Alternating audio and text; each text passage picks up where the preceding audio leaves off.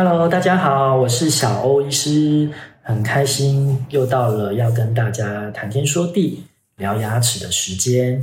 今天呢，小欧医师想要跟大家讨论一个主题，就是有关于智齿。是的，小欧医师呢，其实在临床上很常听到患者问我说：“医师啊，我的智齿到底该不该拔？”不拔会不会怎么样？那智齿到底还有没有用？等等的这些问题。那小欧医师呢，在这边想要以我自己的经验分享，以及一些观念呢，能够跟大家来解释一下。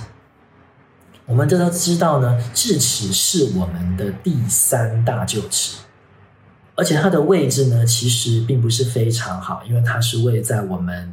口腔的最后末端的地方，所以呢，如果你的智齿呢是有长出来的，那基本上呢，呃，要去照顾呢，清洁上面呢，本来就有一个难度，因为我们可以想象，我们的牙刷呢是很难伸到呃最后方去清洁的。有一些人可能会比较困难，那有一些人或许还 OK，那。在临床上，其实最常遇到的就是智齿周围炎，也就是智齿清不干净会造成发炎疼痛的情况。如果说这个发炎疼痛的频率其实蛮多的，那小欧医师会建议你还是要予以拔除。另外就是，如果你的智齿呢有长出来，而且它已经蛀到烂光了，其实这个情况是还蛮常见的。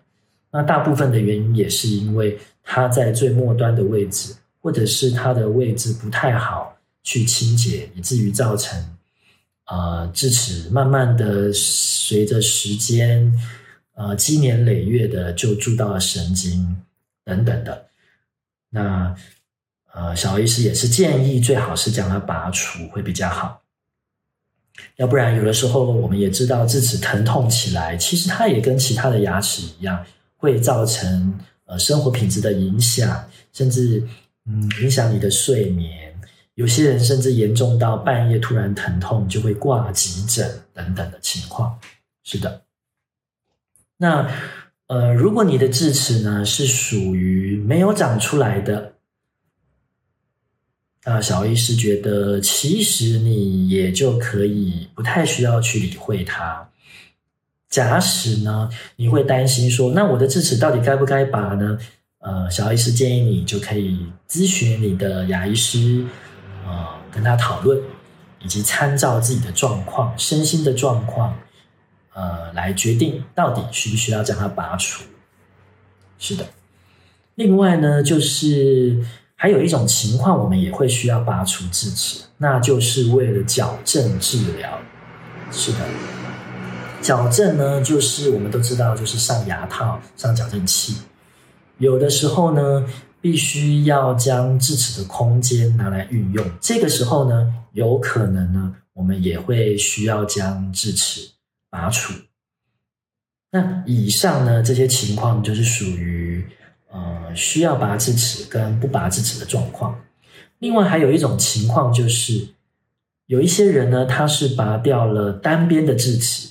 以至于另外一侧的智齿呢，可能会造成有往下坠或是往上升，以及咬到脸颊、磨到肉的情况。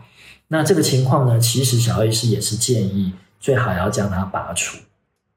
还有一个小情况就是，常常矫正的患者会问我说：“诶，那我矫正完了，我的智齿到底该不该拔？”其实小医师会觉得。不一定一定要拔除，但是呢，如果你的智齿是属于比较角度不正、有点歪斜倾斜的状况，那小医师是建议，呃，在矫正完的时候呢，其实可以予以拔除。那有一些医师呢，则会在矫正中或矫正前就将你的智齿拔除。我觉得这样子都是非常好的，嗯。那以上这一些呢就是小何医师的一个经验分享针对智齿这个部分来提供给大家一些资讯参考。那喜欢的朋友呢麻烦你帮我分享订阅以及按赞可以在底下留言哦。那我们就下次见了拜拜。